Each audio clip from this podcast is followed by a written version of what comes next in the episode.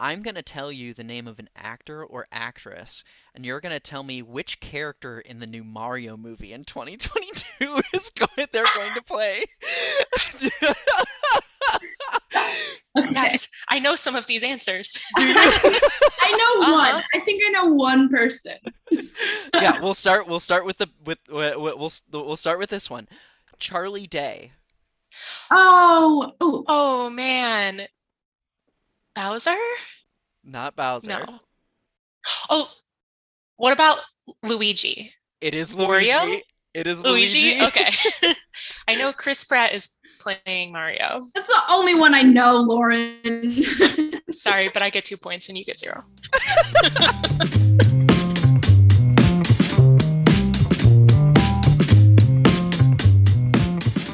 Welcome to Talking Underwater. One water. One podcast. I'm Bob Crossen, Senior Managing Editor of Water and Waste Digest. I'm Katie Johns, Managing Editor of Stormwater Solutions. And I'm Lauren Del Ciello, Managing Editor for Water Quality Products. In this month's episode of Talking Underwater, we'll discuss the National Association of Water Companies' new five principles for advancing water equity and new regional round- roundtables for WOTUS announced by the US EPA and the US Department of Army. Finally, our interview this month is with Renee Willette, Vice President of Programs and Strategy for the U.S. Water Alliance. Ahead of Imagine a Day Without Water, recognized annually on October 21st, I spoke with Renee about what's new in the One Water sphere for the U.S. Water Alliance, the impact of extreme weather on how the industry and public talk about water, and how listeners can engage with Imagine a Day Without Water on the 21st. But first, some news. Lauren, Great, thanks, Bob. So, our first piece of news today aligns really nicely with the subject of the interview Imagine a Day Without Water and Value Water. So, the National Association of Water Companies, NAWC, has adopted a core set of principles designed to advance water equity. Developed by an NAWC Affordability Working Group, the principles outline NAWC's five principles for water equity including one, everyone should have access to water that is safe, reliable, and affordable. Two, focus on the customer. Three, never compromise on providing safe and reliable water. Four, invest in communities. And five, develop partnerships and encourage water system consolidation. So for more information on these water equity advocacy efforts and to check out the resources, you can go to www.nawc.org backslash priorities backslash water dash equity. A couple quick comments I just wanted to add on um, these new principles. Uh, I love, first of all, that point number five is partnership. That just screams one water to me and the conversations we have around on this podcast a lot. I also thought it was very interesting um, that NAWC cites the pandemic and subsequent economic fallout as a little bit of a trigger for some of these principles. Um, looking forward to seeing if other organizations find this fascinating and how uh, they can learn and implement similar ideas.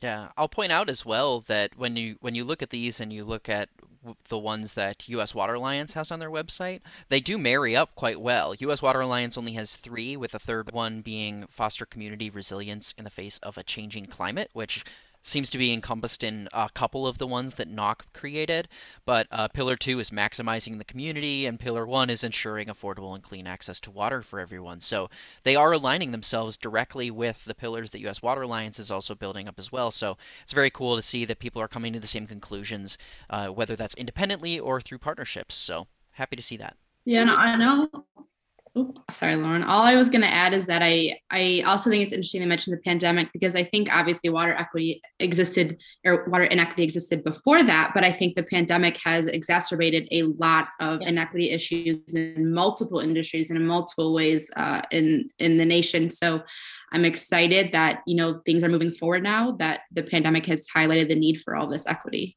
Definitely. Yeah, really put a spotlight on affordability for sure. But mm. great feedback, great comments. Um, Katie, you want to take us into the next item then? Yes, thank you. In other national news, a quick update on the status of waters of the U.S., otherwise known as WOTUS. The US EPA and the US Department of the Army announced regional roundtables to provide input on the regional implications of WOTUS. According to EPA, the roundtables will aim to engage stakeholders representing diverse perspectives.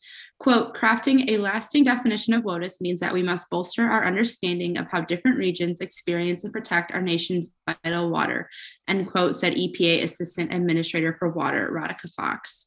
WOTUS has seen a lot of changes over the years, but we're continuously hearing language stressing the need for a lasting definition surrounding these discussions.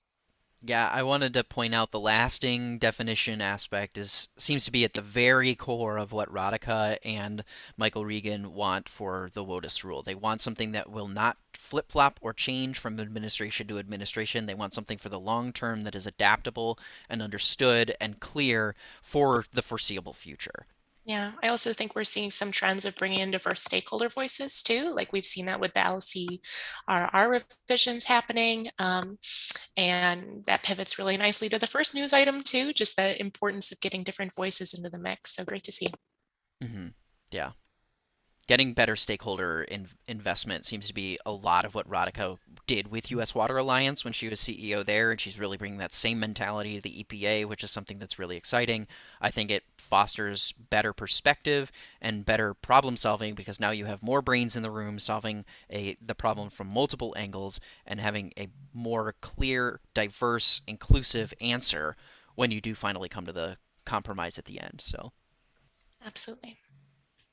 So, with that, I'd like to pivot to our interview for this month with Renee Willette. She is Vice President of Programs and Strategy for the U.S. Water Alliance, with which I spoke to her about One Water and water equity and all things happening in 2021.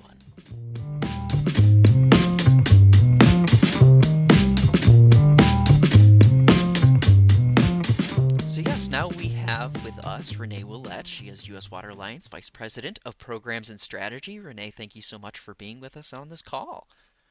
Hi, Bob. Thank you for having me. It's so great to be here. Yeah, we I love talking to U.S. Water Alliance every year around this time with Imagine a Day Without Water, and it's just such a perfect time for us to really align with you and get a good understanding of where things stand with One Water and whatnot. And I kind of wanted to touch on that because you recently started your new CEO, Mami Hara, is finally yes. on, uh, being onboarded with you. That'll be a, a, huge help for the organization. But what what else is new in the One Water sphere? You have obviously this one big thing for you guys, but One Water is so much more yes. than just the U.S. Water Alliance. Yes. Oh, absolutely. You know, we've been really having, I would say, you know, a huge amount of excitement about this moment in water. I think at the U.S. Water Alliance, you know, we've really been focusing our work around, um, you know, our core areas around water equity. We've seen an expansion of water equity efforts across the country. Um, also, the COVID recovery that we're starting to emerge out of has been a huge focus for us. Um, we've been partnering with policymakers across the country to look at how is the water sector recovering from COVID in a stronger way. Um, how are we ensuring that we can provide, you know, 24/7 operations while still investing in our system and really using this moment to to transform the sector. Um, another area that we're really excited about, and I think this is something that I'm really looking forward to working with Mami on, is you know our climate program build out at the U.S. Water Alliance. I think that what we've seen over the last 12 months has been insane with severe weather, with mm-hmm. drought, with floods, um, and really thinking about how do we coalesce as a water sector and start to break down some silos and work together around not only climate resiliency but climate mitigation too. Mm-hmm. Um, so there's a lot of excitement. I would say the team is is excited. We're hoping to get back in person later this year. Um, there'll be some announcements around that decision soon. Um, but you know, with Imagine a Day Without Water this month, it's you know we have 1,200 organizations signed up to talk about how important water is to all of our communities and all of our lives. And I just think there's a sense of optimism. Um, and of course, you know, I haven't even touched on the new administration and the historic investment that we're about to see with the water sector. So I would say that we're just getting a lot of momentum right now. Yeah, it, it feels like the the ball has been like the, if you're talking about like building up a snowball, right? Like the, the snowball is so big right now. It's just like can we get it over the hump to go down the hill so that we can just yes really pick up steam. Um, yes, and how do we how do we work together to get it over the hill? Yes. Yeah, exactly. It's like it's like we ha- we have kind of this unified vision and unified direction now, um, and it's a matter of getting the getting the forces behind it to push it over that hill and get it get it get it over the finish line. But one of the things you touched on there was uh, like the the water equity element, and um, we, we've talked a lot on this podcast about water equity, water affordability, water access, all those three things kind of being the core pillars of what what what One Water really embodies. And in the past 12 months, I feel like we've seen a lot of change in uh, perceptibility of those things and an understanding of what those terms mean. What what has U.S. Water Alliance seen in the past 12 months on that? Like I think back to like last summer with everything with George Floyd and everything that really brought all of these ideas of equity and inclusion and stuff like that to the forefront, not just in water but at large. But how did that impact also the water industry? Because then it, it also started a bunch of conversations, I think, in the industry as well. Oh yeah, huge huge impact. You know, and I think that issues of racial injustice and racial equity have always been present um, in our sector and across the country. I think um, the moment of kind of self reflection that was forced upon every single individual and organization um, after George Floyd's murder. I think just took things to another level. Um, and what we've been seeing, you know, is a definite expansion of the water equity network. We are on pace to hit 75 cities across the country who are actively looking at, you know, with their utility and with their community partners, how can they have equitable water management practices in their community? Mm-hmm. Um, and that interest is just growing and growing. You know, and we're also seeing internal reflection with both utilities and, you know, organiz- or nonprofits, uh, engineering firms, you know, everyone in the water sector is doing some internal reflection about how's my organization meeting this moment and how are, how are we addressing racial justice? Um, and some of the work we're doing at the Alliance around that is actually we're working on creating an internal facing DEI, diversity, equity, inclusion toolkit that our members can use to do some internal assessments, start where they're baseline where they're at, create some goals for their internal organization, and then strategically move towards those goals. And we'll be working in partnership with them on that. Um, and that will be released later this year. But you know, I don't think you can really understate the importance of water equity and it's it, it's mm-hmm. related to climate you know you, you talked about you know the water access the drought um, we saw you know severe storms in the south this past year that that left millions of people without drinking water and disproportionately impacted communities of color and low income communities so i think that you know at the alliance we really believe that water equity is aligned and connected with every other aspect of the one water movement. You really can't have a one water movement without water equity. Mm-hmm. Um, so it's it's been a busy 12 months. I think it's been a busy 12 months, and I think that uh, you know it's only going to get more busy as as climate impacts are seen more and more as you know tragedies um, like Flint, Michigan. Mm-hmm. Now what we're seeing in other cities across Michigan right now. Um, with lead line removal, you know, we need to we need to address these things quickly. Um, yesterday, really. So I think that you know that's a broad answer to your great question about you know how have how have these issues kind of changed and been tweaked over the last 12 months yeah like like, like i said i feel like that that perceptibility like the the uh, it's much more public facing the public is seeing it more that that's uh, making the water industry pay a little bit more attention to it and really every industry kind of paying more more attention to it and like you said like having these tools and these guidelines propagated at kind of like the highest level of the folks that you're working with then uh, allows for that to be set at the highest level so that it gets pushed down to everyone else below them and that bleeds through the whole organization and when that bleeds through the whole organization it spreads into the whole network of people that they work with as well it it could turn into like a really um, really beneficial aspect of, of of what you guys are doing. Um, but you mm-hmm. touched on you touched on the drought. I wanted to touch on that as well. Just like like you said, the climate has been very um, crazy. Like the extreme weather events in the past year or, or so have been truly uh, truly devastating in a lot of areas, whether it's wildfires out west and the drought out west, or just extreme hurricane and weather events uh, in New Orleans, for example. We saw a ton of uh, issues there with lift stations failing, and then just crazy rain rain as a result of those storms, just like residually up in the Northeast in like New York, where just rainwater runoff just caused a ton of mm-hmm. problems there too. Um, has placed an increased focus on water resources as so we have two things happening here. One increased focus on water resources out west and then what do we do with all this water out east? Um, so how, how has that impacted like the value of water campaign? How has that impacted the how us water alliance talks about water resources and how has it impacted how they talk about water management? Yeah great great question. And you know you're spot on that water both how we view water resources how we view water management is very much uh, regional regional dependent mm-hmm. and, lo- and local dependent. Um, so you know the the narrative and the issues that are being faced in the West very different than the East. Um, the value of water campaign, you know, we really seek to have a very unified and simple message that can kind of connect with people across the country, which is you know water is the backbone of our communities. Without investing in water, we will crumble as a as a nation. Mm-hmm. Um, every city, every town, every rural community needs safe, reliable water and wastewater services. You know, I, often talk with people um, in the industry about, you know, I'm a big fan of transportation, big fan of investing in mm-hmm. transportation. Absolutely, we need to be able to get places.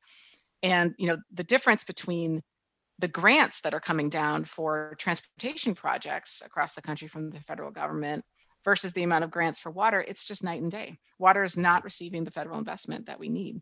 And so whether you're in the West dealing with dwindling water resources, uh, you know, or in the Midwest where, you know, groundwater depletion is occurring, water quality issues are happening, or in the East flooding or severe storms, hurricanes in the South, Southeast, wherever you are, your community needs to upgrade its water infrastructure um, you know, unless you've had a major transformational project in the last 10 years, um, it's you're you're likely facing a water and wastewater infrastructure that is beyond its useful life. Mm-hmm. And so that is a kind of a unifying message that I think everyone's trying to get behind and just get people just get people familiar with their water and excited about investing in water because it really can transform communities. It can provide job job opportunities, economic benefits, you know, green infrastructure opportunities for communities. Um, so I think, you know, the core message of the Value Water campaign isn't really changing that much. Um, mm-hmm. I think we're, we want to celebrate the proposed investment that's been made. I think that's, it's historic. It's incredible if we can land this investment. Um, the gap is still there. Mm-hmm. You know, we still need more investment in, in our water infrastructure. Yeah. Well, I I, I often tell people when it comes to like that transportation versus the water thing and like looking at the at that disparate disparate change between the two of them, what I often tell people is like what good is the road if it's somewhere that doesn't have water? Yes. Like yes. what what good is the destination uh, at that point? So you need to yes. have like it gets to the core of what you were saying, which is it which um it, you you didn't really say out uh, like specifically, but gets to that core of water is life. You need water just to live. Like you can mm-hmm. live without a road, but you need water right. to actually live. So there's a very basic foundational level of things that I think that people are just taking oftentimes taking for granted the fact that it is is already there without realizing the amount of money, time, energy and how big this industry is that's actually making it work for you. Um, Again, right. I, I, I think I feel like I'm yeah. pre- preaching to the choir with you, but yeah. Well, I will add on. You know, since you know us and we in the water sector, we tend to get really excited about the technical solutions and the innovation, and you know, with whatever issue we're talking about, recycled water, um, you know, water resource management, we get excited about that. Sometimes I think we miss the emotional connection mm-hmm. with water in our communities. And that's really what the Value of Water campaign is trying to unify our sector around is that uh, it, water, everyone has an emotional connection with water because we're dependent on it for life. Exactly what you mm-hmm. said. So it's really trying to kind of, you know, break down the silos again, as we talked about, and bring people together around a unifying message so we can present um, a unifying uh, coalition to get more resources for water across this country. Mm-hmm. Yeah. So you, said that you said that uh, there wasn't a lot of change in how you guys were messaging about things, but is there a way that it's changed how you talk to the public about that? I imagine having these touchstones of uh, these cultural touchstones of like the drought and of the extreme weather events, groundwater depletion in the Midwest, like you were saying, that those are those are helpful tools to start your conversations now, but you still have that same message afterward. Is that am I understanding that correctly for how you guys are approaching things right now? Yes, yes, and and if you think about Imagine a Day Without Water, we actually did some research and some testing around, um, you know, what's resonating with people with Imagine a Day Without Water, um, and you know, we were mindful that millions and millions of people, well, two million people in the United States don't have access to clean water right now, so they don't need to imagine a day; they're living it. Mhm. Um, and then with the with the severe weather that we experienced this past year, you know, millions more were out were without safe drinking water for days on end in the South. I mean, still, still people, you know, in in Michigan, in Jackson, still we're still struggling to get safe drinking water to people. So there's a nuance there that we want to be sensitive to that some people don't have to imagine a day without water. Mhm. But when we talked to people about it, we did some focus groups, we tested it. That that really was that message still resonates with people, even if you've lived that experience, because you want other people to imagine that experience. So they have some empathy with you and they can see how that is absolutely devastating for your daily life. Um, we need water, you know, and and I think the the country is at this at the at a at a precipice of realizing that we really need to invest in this in this precious resource and manage it very very wisely um, or it's it's not going to go well Yeah, I every time that Imagine a Day comes around, I always think about the one time that my pipe burst when I was I was like just out of college, my first job, pipe burst in in in my rental hmm. property, and I had no water, and I it blew my mind how much I couldn't do. Like I was just like, I can't do this. It's like it's something so simple. It's like I can't even microwave yes macaroni and cheese. Like I don't yes have water to microwave it. Like right so it's it yeah it's everything yeah yeah, so it really it it really did put a lot of that in my perspective, and thankfully I had a I had a wonderful boss who was just like, come over to my house, you can use my shower, we'll cook you some food, all this stuff. So it was really nice to have like t that type of network. But I imagine for like these communities that you're talking about, that after these hurricanes or even like the tech the storms in Texas in uh, April, uh eh, back in back in February of this year with the freezing storms and whatnot, where they lost all water pressure or didn't have water for days on end you have a whole community that's just without water. You can't even go to your neighbor. Um, Mhm. but I, I, I do want to touch on Imagine a Day. I wanted to get get your uh, some some ideas from you on how different people can get involved with that. What are the best ways that people can uh, get in touch with that, and kind of what the purpose is behind it. We've talked about it basically the whole interview right now of like get water in front of people's uh, in front of people's faces and make them really uh, care about the the issues involved there. But yeah, how can people get involved with Imagine a Day? Yeah, great, great question. You know, I think we have 1,200 organizations signed up right now to do local actions uh, where they're at. So people are doing everything from holding a press conference with the mayor of their city to talk about their water system and how vital it is, to doing an art project and revealing a mural um, on the side of a of, of a of a wall at a wastewater treatment plant. So there's so many ways to get involved. You know, posting on social media, just calling attention to the need to invest in water and how vital water is um, is probably the most basic way to do it. Just do it on your own time in your own way. Um, another way is join us at the U.S. Water Alliance. You know, join the Value of Water campaign. Uh, we have resources uh, for our members and for the public to use to support their messaging and to get involved in shaping the future of the value of water. Um, yeah, there's really, there's really, we welcome, we welcome everybody. And this is, you know, it's kind of a national day of awareness. So we're just so thrilled that so many people are showing up and getting excited about it. Yeah, and as a reminder, everyone who's listening, this is on October 21st, which is the day after WEFTEC ends. So get out there. Like you just went to all these technical Yes. sessions, you learned a ton of stuff. Like get out there, get your voice heard, and make make it known what it's like when there is no water, what that means for a community, whether it's economic impacts, social impacts. Uh, it's really important. So, um, the last question for you is just thinking about 2022 and beyond. Like I said, you guys have Mami Hara who's just just joined on board for you. So finally, some so, uh, someone to help shape the vision and stuff moving forward. But what what are some things that One Water holds uh, moving into 2022 and beyond? Mhm. Well, we are thrilled to welcome Mami on board. Um, you know, she brings decades of experience and cross-sector partnership experience with Mhm. philanthropy, with community groups. Um, you know, I think her her heart really is in the One Water movement, and we're all just looking so forward to working with her. Um, some of the major initiatives that I know we'll be continuing to focus on really is around um, climate equity and continuing to recover stronger from COVID 19 um, you know, with the climate, I think one of the most exciting exciting programs of ours right now is the build of our climate program. And we've launched a sector-wide imagination challenge for all of us in the water sector to think about how can we do our part to reduce GHG emissions. Um, you know, thinking about kind of creating a national call to action for the U.S., which when you look at globally, we're a little bit behind as a sector. Um, for other countries, we're a little bit behind. We don't quite have a unified vision yet, and we're working together with stakeholders across the industry to help help create that vision together. So that's really exciting. Um, the water equity work, as I mentioned, it's going to be keep continuing to expand. Um, we're seeing more and more cities sign up to work with us on that. Um, and then I just think, you know, building community together and getting back together. You know, I really hope that soon we can announce the, the dates of the One Water Summit.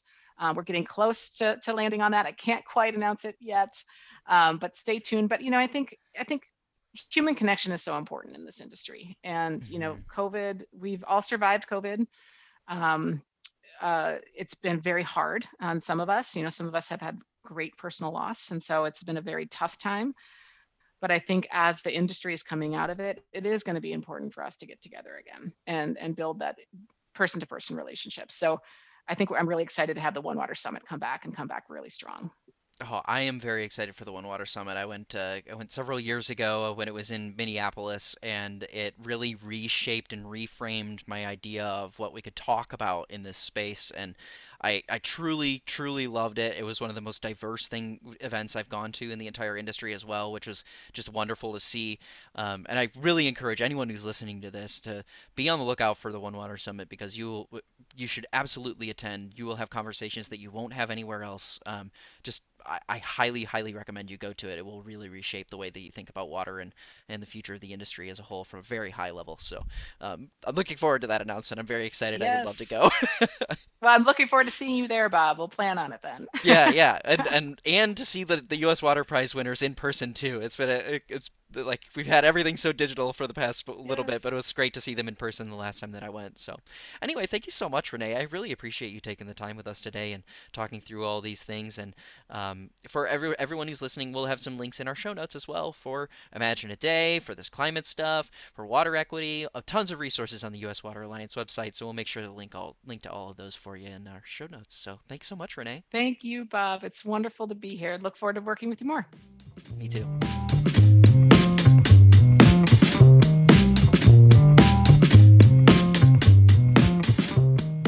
So much for that interview, Renee. I appreciate all the time that you spent with me, and uh, always enlightening to talk to to the U.S. Water Alliance about water equity issues, One Water, and what that means for our industry at large and for the public as well. So appreciate you taking the time.